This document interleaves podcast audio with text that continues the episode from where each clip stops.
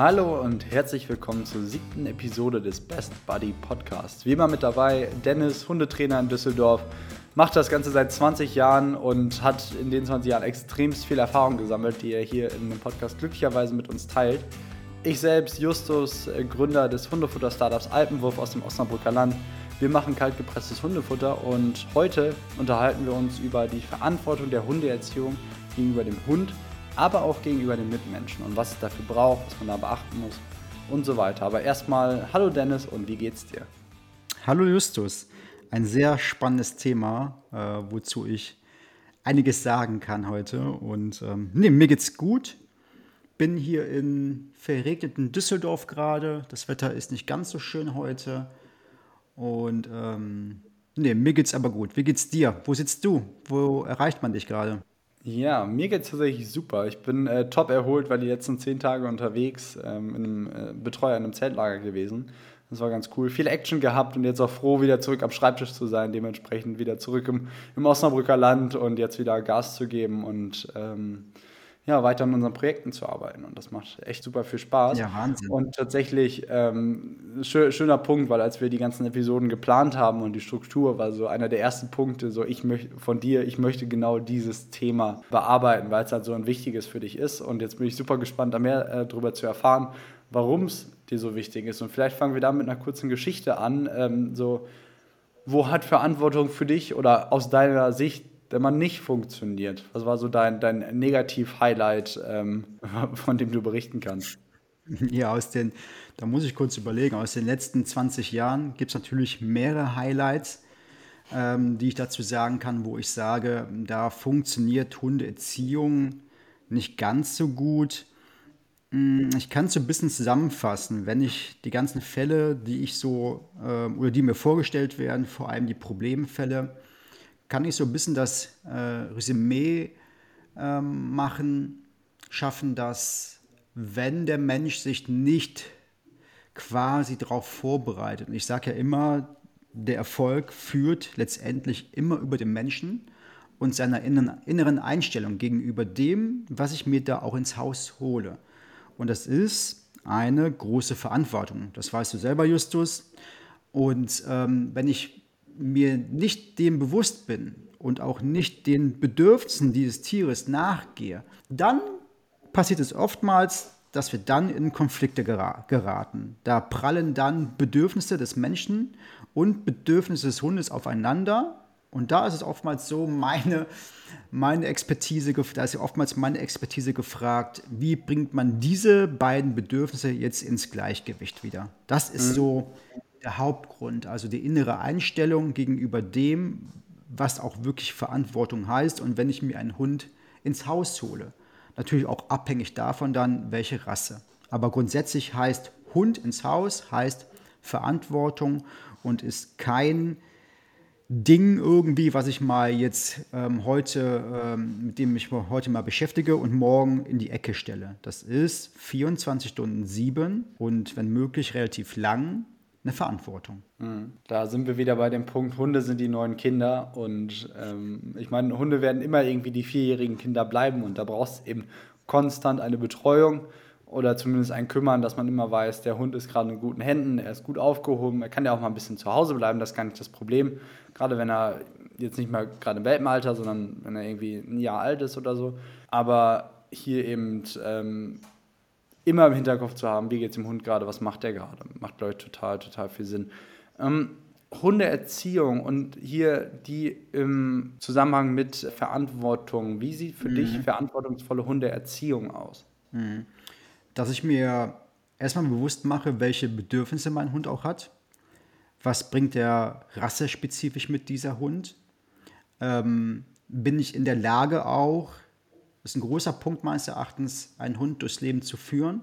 Weil wenn wir uns mal so den Arbeitsalltag von vielen mal anschauen, ist es nicht, üb ist es nicht üblich, dass jeder Mensch eine, ich sag mal, Führungsposition inne hat. So, und einen Hund durchs Leben zu führen, je nach Typ auch, kann das, muss das eine Führungskompetenz mit sich bringen. Ne? Ich mhm. muss in der Lage sein, dieses Lebewesen, ich bin verantwortlich über dieses Lebewesen. Und das muss mir bewusst sein, dass ich hier eine gewisse Führungskompetenz mitbringen muss oder sie, mir oder sie entwickeln muss.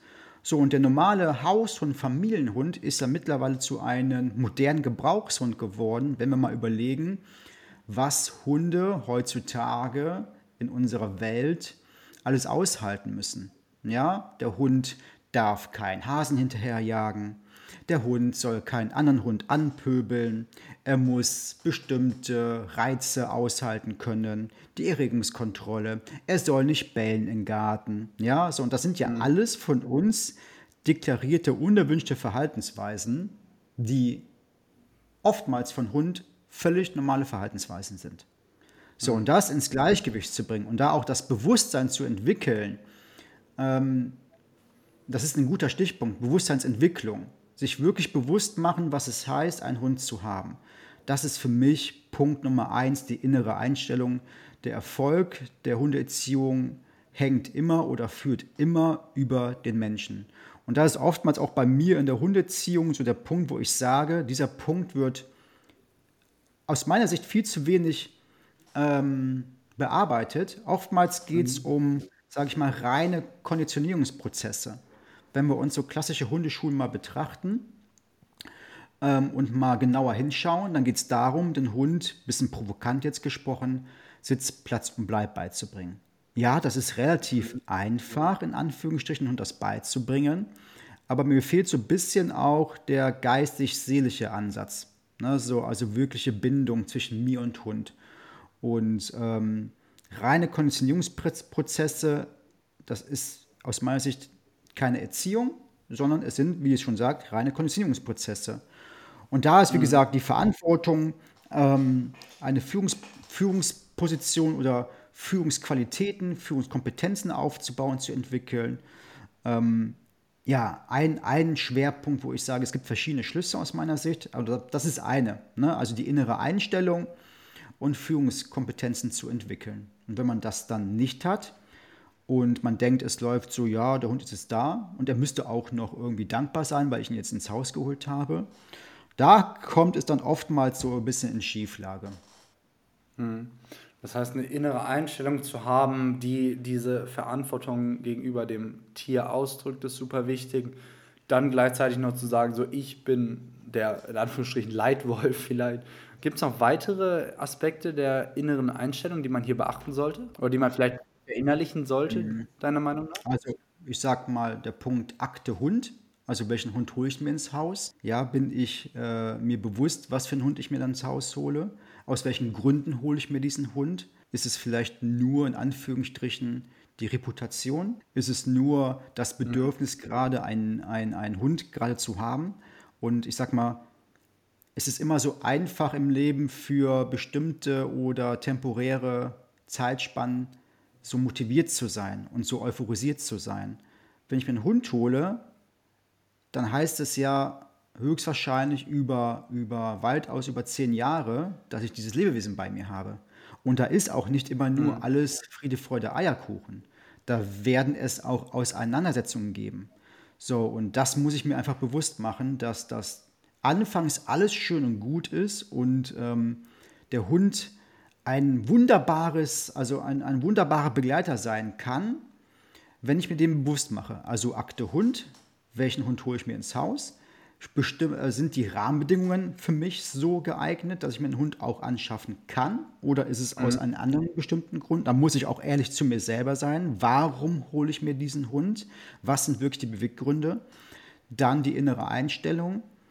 Ein bestimmtes oder ein Grundfundament an Wissen finde ich vorteilhaft. Ich muss nicht jeden Hundehalter zum absoluten Hundeexperten machen, aber so ein mhm. bestimmtes Wissen ist wichtig.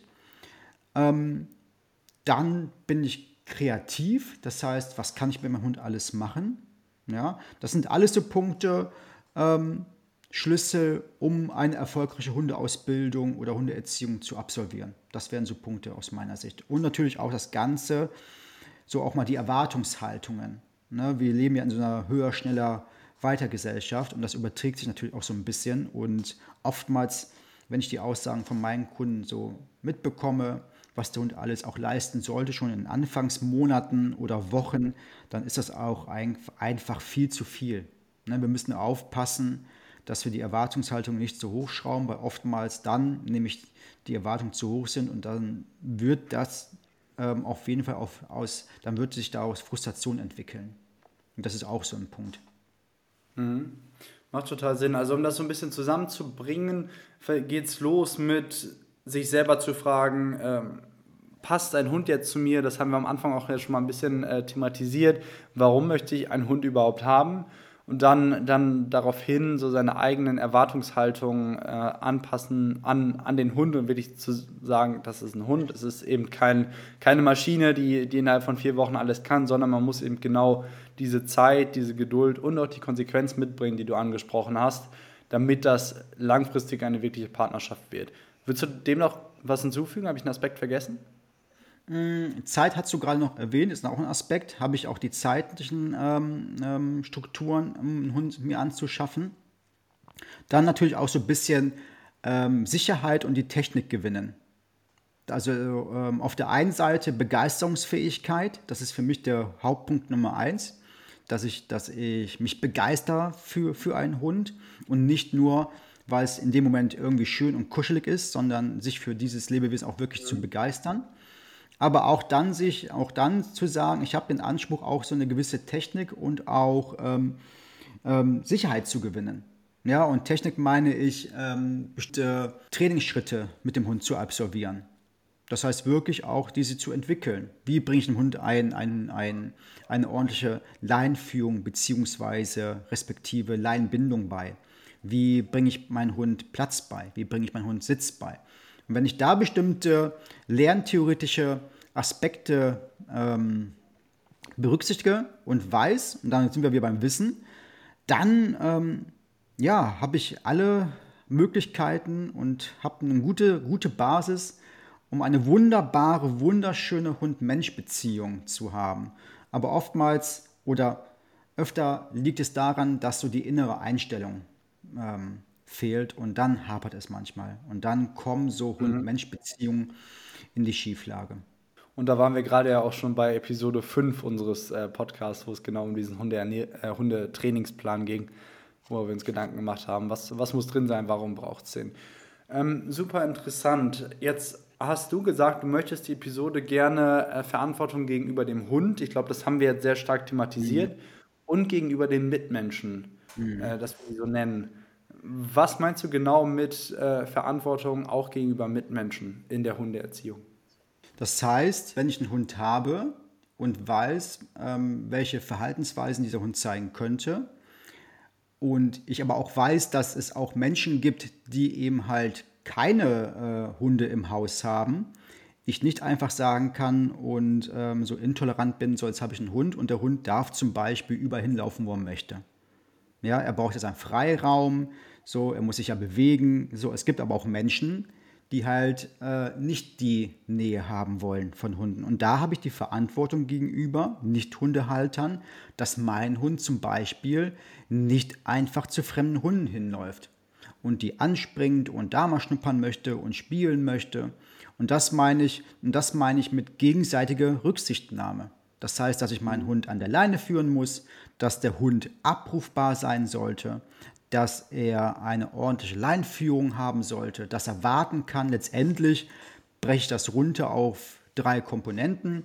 Das ist einmal das Warten können, der Hund muss ansprechbar sein und der Hund muss mir folgen können. So, und mhm. der Hund muss im in entsprechenden Situationen auch warten können.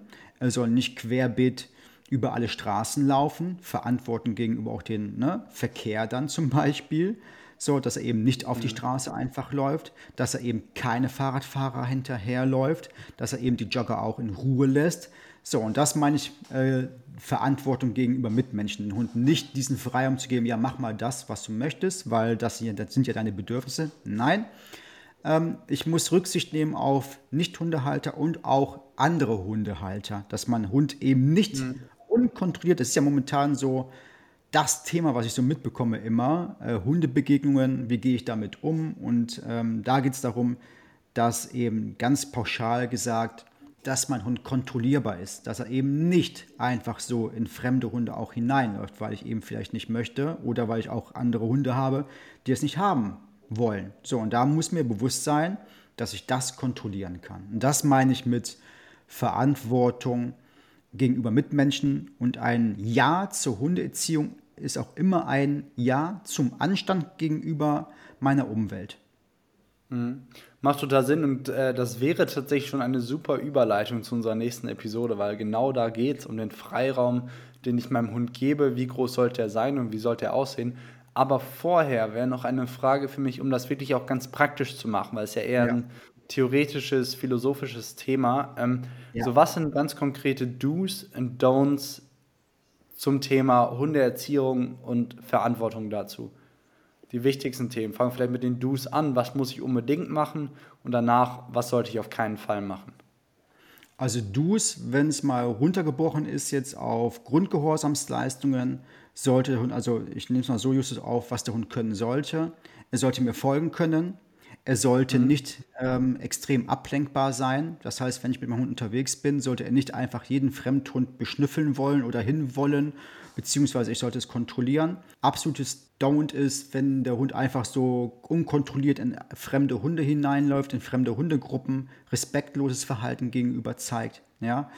Ähm, absolute Don'ts sind noch auch dann in Bezug auf Kinder. Vielleicht können wir auch dazu nochmal eine eigene Episode machen, Hund und Kind ähm, dass sowohl Kinder die Individualdistanz des Hundes gewähren, aber auch, dass der Hund natürlich nicht hemmungslos einfach auf Kinder zuläuft. Ne? Also auch mhm. da gegenseitiger gegenseitige Respekt. So, und, und ähm, Do's sind einfach zu schauen, dass ich die, dass ich die, die Umwelt, dass ich meine Mitmenschen berücksichtige und dass der Hund kontrollierbar ist, dass er einen Sitz kann, dass ähm, Do's sind zum Beispiel auch sitzen bleiben können. Downs sind äh, Menschen anzuspringen. Praktisches Beispiel, wenn wir uns auf der Straße treffen, Justus, und wir begrüßen uns, dann sollte, sollten unsere Hunde in der Lage sein, eben auch sitzen bleiben zu können und eben nicht mich anzuspringen oder dich anzuspringen. So, und in erster Linie muss der Hund das aushalten können. Das sind, mhm. so, das sind so typische Beispiele im Hundealltag, die ich immer wieder sehe. Also Hund an der Leine führbar machen, Hund nicht in fremde Hunde laufen lassen, Hund nicht in, in Personengruppen einfach laufen zu lassen. Hund muss abrufbar sein, Hund muss ansprechbar sein. Ähm, er muss aus jeglicher Situation abrufbar sein, er muss zurückkommen können, ähm, nicht einfach so seine Werte und Normen aufzustellen. Ich gebe den Rahmen vor, in dem er sich frei bewegen kann. Ja, macht total Sinn. Ich glaube, eine Sache würde ich noch hinzufügen und das bezieht, eher den, bezieht sich eher auf den Hundehalter und das ist eben genau diese innere Einstellung, die du am Anfang gesagt hast. Mhm. Dass man sich sehr bewusst macht, das ist ein Hund, der bleibt die nächsten zehn Jahre bei mir. Es gibt positive Sachen, nicht so schöne Momente vielleicht auch und äh, sich dem Bewusstsein und eben doch diese Langfristigkeit und diese Verantwortung auch wirklich ähm, im Kopf zu haben und, und sich dem stetig bewusst zu sein. Mhm. Sehr, sehr cool, Dennis. Äh, ganz spannende Episode. Man hat äh, gemerkt, wie, wie, wie, sehr oder wie wichtig dir das Thema ist. Und ich glaube, es ist auch zentral, knüpft auch da an, ähm, bevor man sich die, bevor man die Entscheidung trifft, sich einen Hund zuzulegen, wie zu schauen, bin ich jetzt und werde ich in den nächsten 10, 15 Jahren in der richtigen Verfassung sein, in den richtigen Lebenssituationen, um, um einen Hund dabei zu haben. Mhm. Ähm, mega, mega cool. Ich habe gerade schon gesagt, die nächste Episode dreht sich dann um den Freiraum für den Hund. Wie groß sollte er sein? Wo sollte er aufhören? Wie sollte er aussehen? Dennis hat wieder super viel Spaß gemacht und wir sprechen uns nächste Woche. Mega cool. Vielen lieben Dank, Justus. Wir sehen uns nächste Woche und hören uns nächste Woche. Mach's gut. Bis dann. Ciao. Ciao.